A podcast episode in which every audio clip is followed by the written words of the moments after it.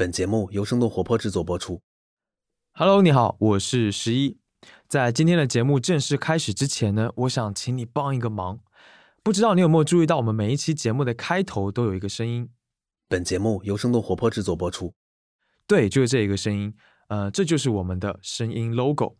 最近呢，两个月我们对它做了一系列的改动还有升级，希望能够用一个更活泼、更清新、更有力量的声音 logo 来体现生动活泼。在经历过了无数版的设计还有修改之后呢，最后有三个声音 logo 深受我们内部小伙伴的喜欢。很可惜的是，最终只能够有一个声音 logo 被定下来，这是一个非常困难的决定。所以，我们想恳请正在收听节目的你，参与到这一个声音创作的项目当中来，来帮我们一起投投票。那投票的文章链接我们已经列在了 show notes 当中，或者你也可以在生动活泼的公众号回复“投票”来查看。还有一个小的提示，就是投票之后呢，请你留下你的邮箱，因为我们会在投票截止之后，通过邮箱发送给你这一次投票的结果，并且附上制作过程的彩蛋。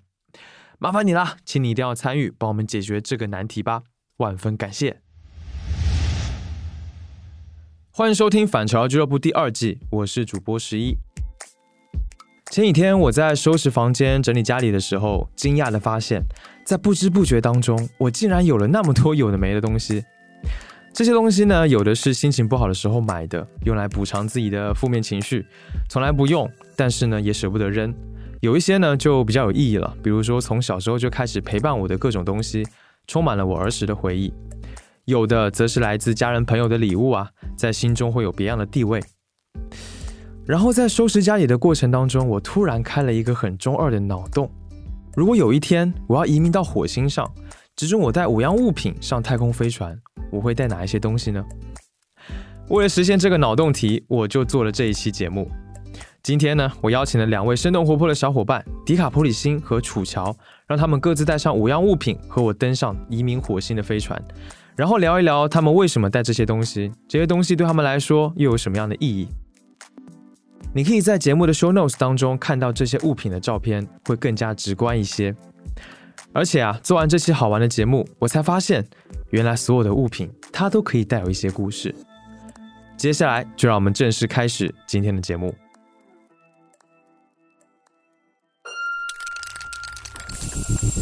反潮流俱乐部。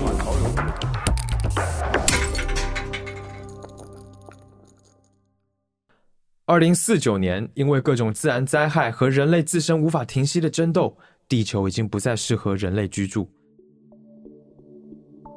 剩下的人只好放弃地球，移民火星。这次移民只允许每个人身上带五样自己所拥有的物品登上飞船。现在，我想请你也考虑一下，你会带哪些物品移民火星？可以带的物品大小不限，但不能是任何的生物。火星上的基本生存条件也已经有了保证，所以你不必考虑生存的需要。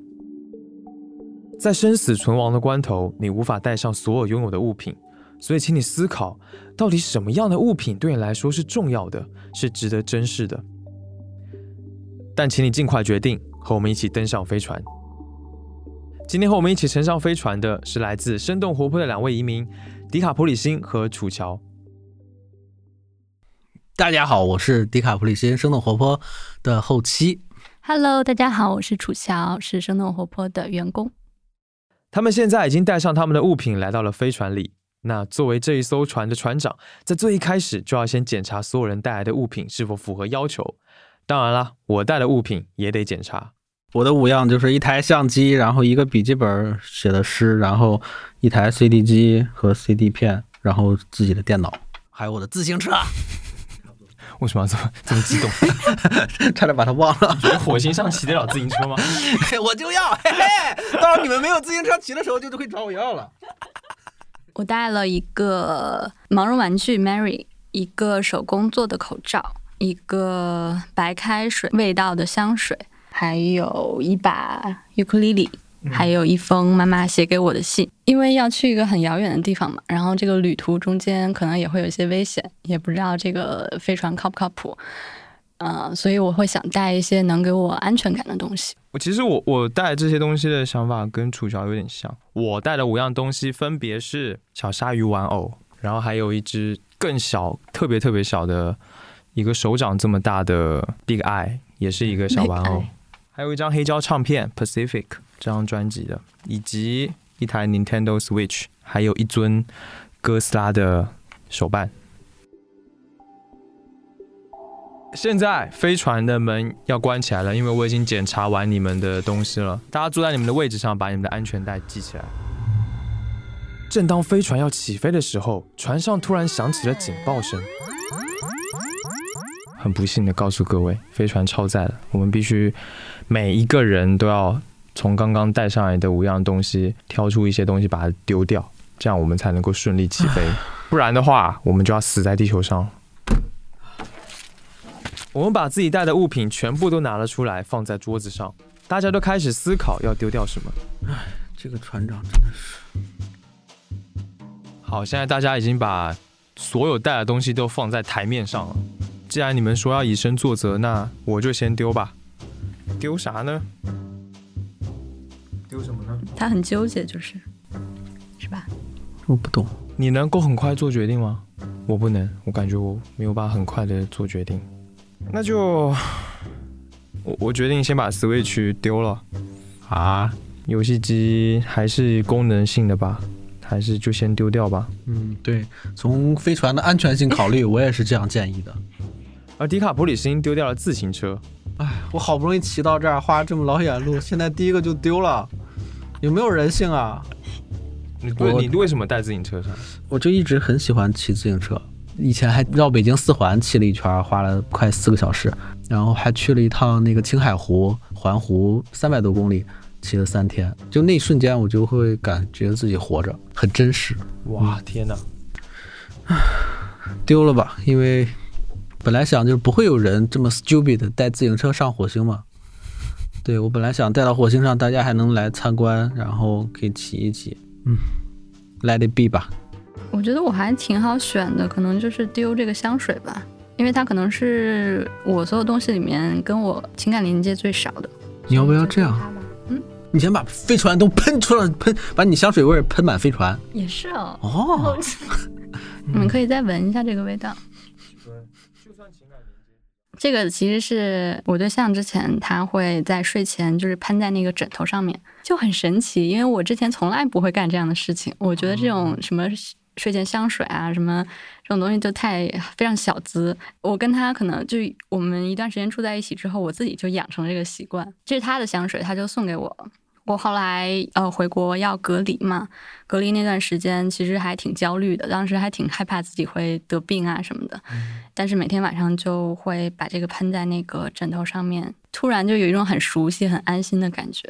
我去火星，如果 睡不习惯的话，也可以把它喷一下。我不知道你们有没有关于气味的记忆，因为气味的记忆其实和其他感官的记忆还不太一样，就它会直接刺激到你的大脑。气味的记忆，它其实会比其他可能视觉记忆啊这些来的更久远，就你可能会回忆到一些童年的回忆，然后同时你的那个记忆经常是会跟一些情绪是有连接的，比如说你可能回忆到小时候你妈妈做的一个什么甜点或者什么菜，妈妈的味道。对，然后你会有那种很温馨啊，或者是很感动的那种情绪。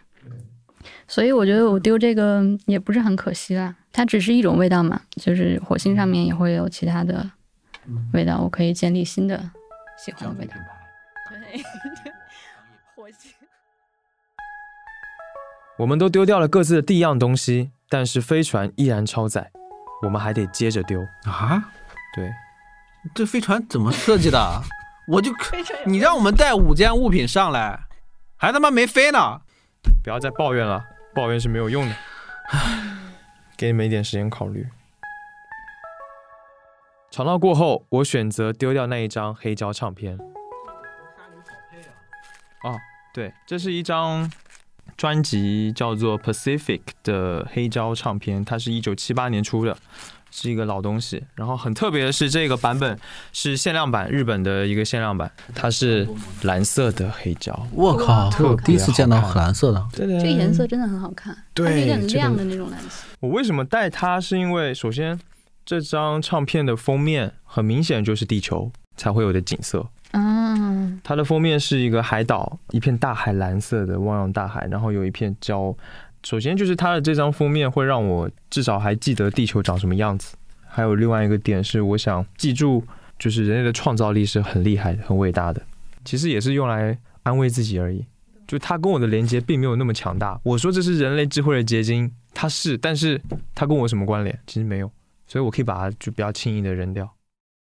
那我就嗯这个诗集吧，大学时候写的东西，这么早就要丢掉吗？可能再看他最后一眼就扔了吧。你都会在什么时候写啊？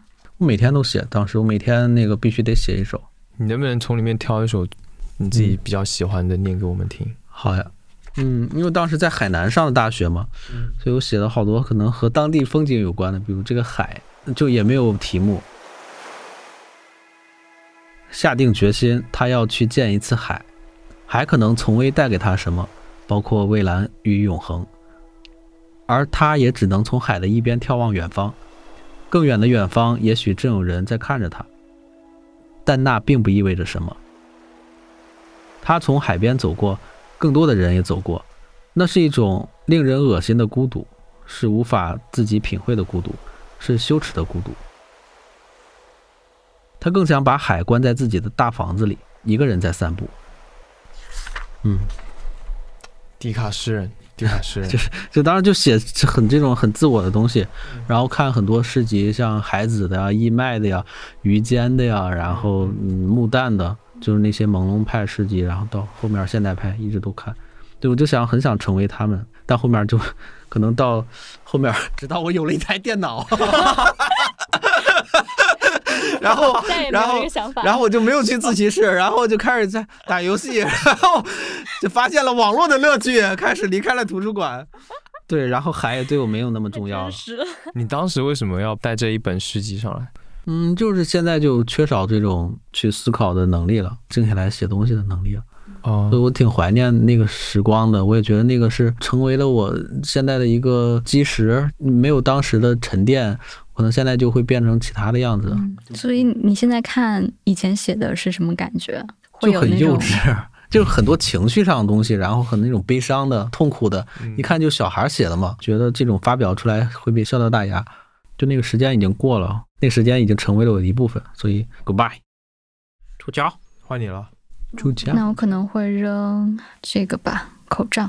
这个东西代表的是友谊吧，因为他是我大学认识的最好的朋友送给我的。他为什么会做这个口罩？就是因为美国的疫情其实是四月份才开始爆发的。疫情爆发之后，医院里面都没有足够的口罩，因为他家里人有一些做纺织用品的机器，所以他们就把那些机器都拿拿过来，然后全家人都自己做口罩，把这些口罩就给附近的医院和他们认识的一些朋友啊什么的。哇，好好哦。对，这个就是他送给我的。你看到这个口罩其实很离谱，因为它非常非常小，他记得我的脸是很小的，所以他就特别的为我做了一个很小的口罩，这个看起来比较像一个儿童口罩。但离谱的是，我居然真的可以戴上。哎呦，开始凡尔赛了。他因为我的脸很小，所以给我做了一个很小的口罩。我一看，好离谱！天哪，这不是一个不是一个大人会有的口罩，这应该是小朋友的。意思就是啊、w h i c h means I'm 娃娃脸，就是大概是这样。你要这么说也行了，这不过主角就是娃娃脸，确实没有，但很小。主要还是就是下巴这边比较小。还是啊不是继续还在继续，还在继续。再讲一个小时。其实我们觉得很了解我们身体的各个部分长什么样子或者什么的，但有时候其实并不准确。你可以再去尝试想一下你身边亲近的人，他们的嘴、鼻子、眼睛的大小、宽度，然后回去也比一下。就是很多东西我们想象中很熟悉，但是其实，嗯，如果真的知道的话，真的是要你们之间有非常熟悉，然后非常天天见面，甚至有一些肢体的接触，才会更有体感。所以我觉得这个口罩对我来说的意义，可能就是代表着我们之间的一些友谊和接触。对，就觉得还挺重要的，而且就想到以后反正也没有新冠疫情了，但是疫情这个东西在我生命里面还是改变挺大的。所以就也想拿它来记录一下疫情带给我人生的影响吧。嗯，但你一说能纪念新冠这个事儿，我还的确都没想过。对，突然有一种历史意义的一个口罩。对，就是希望火星没有疫情。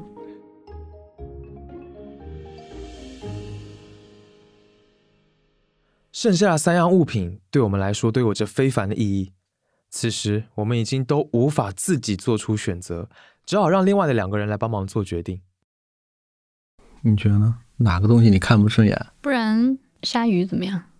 可以啊，我就觉得就是为什么会带一个鲨鱼上船？这个小鲨鱼玩偶是这样的，它是我可能小学快初中的时候拥有的一只鲨鱼，然后那时候我睡觉都是抱着它睡的。它特别的地方在于，我在徐州有一个家，我去了上海之后就也把它忘了，就它也不是什么我会一直随身带着的。但是有一天我爸给我发了一个消息，给我打电话，然后问我说，我有个妹妹，小我十八岁，然后我妹就一直在旁边吵着说，我还有一只小鲨鱼，要不要帮我带到上海去？因为我爸要从徐州来上海看我，我就说好啊好啊好啊。结果带来之后，他们把它忘在酒店里面了，然后那个酒店离我家还挺远的。我想说没带就就算了，也没关系啊。然后他们就回徐州的时候，我爸特意从那个酒店帮我把鲨鱼带给我了。然后这件事情就让我记得很久，因为有一个前提是，因为我跟我们家人关系一直都比较淡漠，就是平常我跟我爸也不打电话，然后就可以好长时间不见面没关系，然后也不联系也没关系，甚至都不会发微信说我最近怎么样怎么样，也不会这样。但是就是那一次，就会让我觉得可能是我妹还是怎么样，就是我还是有一个家的感觉，因为我是一个没有什么家的感觉的人，这是我很难得的一次，觉得我跟我家的连接是有紧密的地方的一个证明吧。对，但是就是没有办法，对，要先丢这个吗？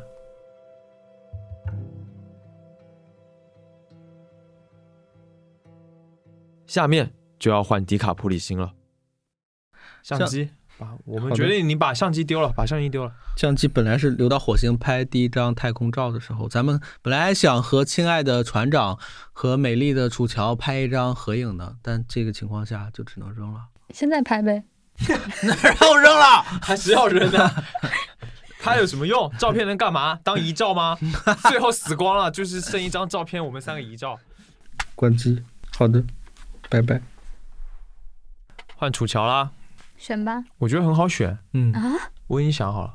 我是尤克里你。有想法？对对对对对，嗯，尤克里里觉得太大了，花而不是大，就是我觉得那两个剩下那两个应该，除了信那个奇怪的娃娃，应该跟我有类似的东西，可能就不太好丢。它是我第一个能自己弹着唱的乐器，因为我小时候就也接触过一点点乐器，但都没有坚持下来，嗯，所以这个东西其实是我长大以后特别后悔的一件事情。但是有了它，我就不后悔了，因为这个其实是我对象送给我的，在我们俩刚认识的时候，可能是第一个情人节吧。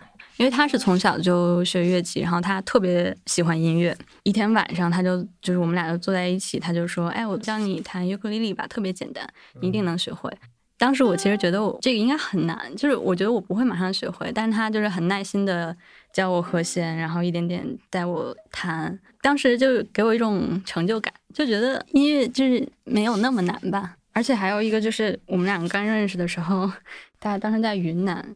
在那个泸沽湖上面，因为他住在泸沽湖中间的一个民宿，他每天要划船去那个中间的民宿，就是回去睡觉。然后有一天，他就自己，天哪，好惬意啊！他就自己在路上看到泸沽湖，就云南星星很多嘛，看到很多星星，就拿尤克里里在船上就是写了一个特别短的一一首歌，就送给我。那是我第一次，人生第一次收到别人写的一首歌。哇哦，天哪，好浪漫哦！弹吧，来一点吧，来吧来一段吧，来都要扔了，随便你。对，好，Nelo? Hmm. You make me smile from heaven to hell. I feel so good. Mm-hmm. Hey, you make me cry. Thousands of lives just to make you mine. Baby, don't you know I am so, so into you? Oh, oh, baby, don't you know in my soul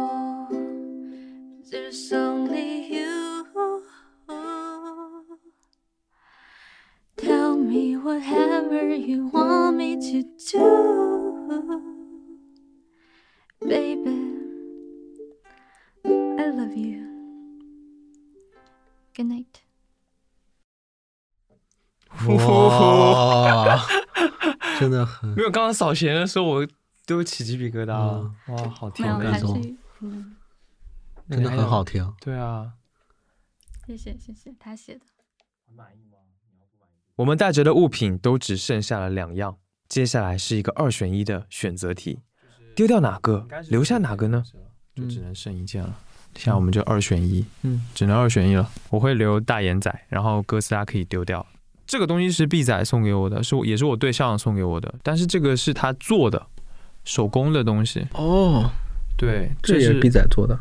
对我比起哥斯拉的这一个手办来说，我会留下这一只，是因为这种非常贴近我生活当中的人的联系的存在是真正重要的。对我来说，就是你一直待在身边，你就会知道有那么一个人，或者是那么一段感情，那么一段记忆，是会一直在你身边的。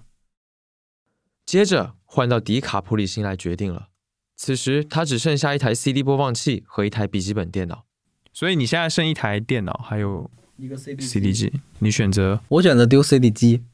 CD 播放器丢掉以后，我和迪卡普里辛一起看向了楚乔。这时候，楚乔剩下一只小猫咪的毛绒玩偶和一封信，他会怎么选呢？快点，真的真真的要来不及了，赶紧选。我可能要你们帮我做选择，那我个人我会我要选爸爸，啊，那你那你怎么做选择？别问啊！选爸爸，会留这封信吧。啊，这个娃娃，就我为什么会现在还抱着它睡觉这件事情，我自己也想不通。啊！就你现在还在抱着它睡觉？嗯，哎呦，这个事情简直是太难以启齿了。它是我小学的时候吧买来的，后来我出去读书也一直会带着它。这个它有什么特别的吗？其实也说不上什么特别，我也没有觉得它，嗯，捂上它耳朵，我也没有觉得它特别的好看 或者怎么样。你好尊重它。嗯，就幸好会比较后面说，不然前面说大家可能觉得我 真的有点毛病。就我每天晚上睡觉之前会会跟他说话，就 真的是有点毛病。也不是吧，就是我会说一个，就是我明天希望发生的事情。哦，就是可能算许一个小愿望吧，觉得它可能是我转化焦虑的一种方式。就是我其实是挺容易焦虑的，但是如果把这个焦虑转换成我希望那个事情是怎么发生的，或者会发生什么，好像就会让我心里嗯好受一点。对我会觉得我可以跟他沟通，或者我觉得他是完全百分之百理解我的，就会有这样的一个预设。这世界上不会有百分之百理解你的人，但是会有个 Mary。对啊，就是这样，你会丢掉 Mary？会丢掉 Mary，为什么？因为我剩下的这封信，我觉得对我来说更重要。嗯，说说这封信吧。这个其实自己都忘记这件事儿了，应该是可能一年 前、两年前收拾东西的时候，突然发现，哎，我初中毕业，我妈还给我写过信，所以当时第一次看的时候，就看完就泪流满面。嗯，然后这回我找出来的时候，也是看的时候就也是默默落下眼泪。这个信其实已经写了应该有九年了，他真的很理解我，很了解我，所以我现在看很多东西还是很有时效性，就是甚至他如果是现在写给我的，我觉得都很受用。所以信里的内容是什么？信的内容就是我快要十六岁的时候，他想，我想讲一讲对你的叮嘱，就是可能给我了五条叮嘱吧。嗯，我觉得我可以跟大家分享其中的几条。那我开始读了。前面就是说，亲爱的女儿，你好，首先，祝贺你以优异的成绩完成了你的初中教育，恭喜你，并为你骄傲。在你将步入十六岁的花季的时候，我想讲一讲对你的叮嘱。首先，先说说我希望你将来成为一个什么样的人。很遗憾，我没有对你很高的期意。我不想你成名成家，不想你大富大贵，不想你富可敌国。（括号）但如果你不小心顺便成了那样，我们也很高兴。笑脸。我希望你成为一个身体健康、幸福、快乐的人。第一，哎呀，永远保留你心中的那个梦想，并为之一步步的努力着，或者把梦想分为很多很多一个个小小的梦想，一点一点的向前。梦想是否最终能够实现，其实并不重要。重要的是你在追逐梦想的过程中，每天有一点收获，因为有这一点收获而获得心灵的安乐和喜悦，从而每天开心。梦想也可以视情况而改变，千万不要偏执。奋斗了，努力了，没达到也应知足，不应该和自己较劲，不要和别人攀比，这样才会快乐。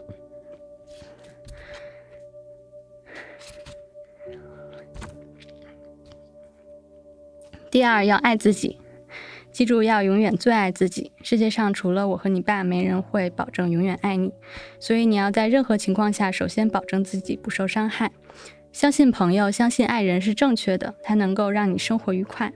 但当你你与朋友发生利益冲突时，首先要保护的还应该是自己。这是我希望你能够做到的自私。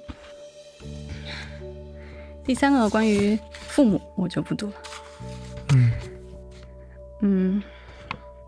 第四个是关于毅力，这个我也不读了吧。最后一点，我觉得也很符合今天的主题。第五，没有人是不可替代，没有事是必须拥有。看透了这一点，将来你身边的人有一天不再爱你，或者失去了最爱的一件东西时，你也应该明白，这并不是什么天大的事情。耐心的等候一段时间，等时光沉淀。新的会来，旧的会走，也许会更好。以上这些，我不知道对一个十五岁的女孩来说是否太残酷了一些。也许你现在并不能认同，没关系，我也不见得说的正确。我们可以慢慢讨论，我们还有很多时光。母亲，真好，妈，好睿智啊！哎，很好，我情绪还是比较稳定的读完了这个。可能这封信，一个是他说的一些东西，会让我觉得，哦，原来他在我十五岁的时候就已经明白我是一个什么样的人了，而且那个了解和嘱托是完全把我当做一个，嗯，成人，或者当做一个，嗯，朋友，朋友去说的，没有什么大道理，没有什么强迫的什么的。对。所以后来你有跟你妈聊过这封信吗？有啊，我昨天还给她又看了一下。嗯。就他觉得很平常，觉得如果是现在的话，他可能也会说这些话。觉得以后如果我遇到什么很难过去的坎儿啊，或者是就像他说的，可能失去心爱的人或者心爱的东西的时候，我可能会就需要反复的去看这个东西，让我得到安慰。我是这么想的。嗯。而且马上就要移民去火星了，就是你可能就需要这种东西，因为你已经失去很多了。我们最后留下的。想必就是对现在的我们而言最重要的物品，就是这个大眼仔是对我来说很重要的一个随身的小物件，它会让我记得我还是有还是有情感依托的，因为我会忘记这个事情。然后迪卡剩的是什么？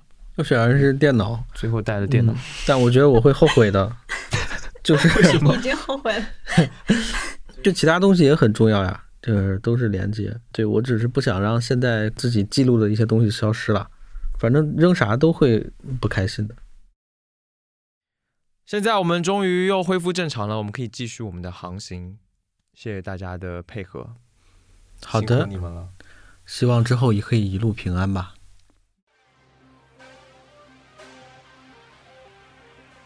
危机终于解除了，移民十一、迪卡普里星和楚乔。即将带着自己剩下的这最后一样物品——一只小玩偶、一台笔记本电脑，还有一封来自母亲的信，到火星上开启全新的生活。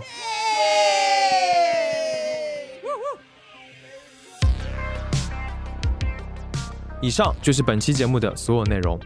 我很想知道，如果你即将移民火星，你又会带哪一些物品？为什么呢？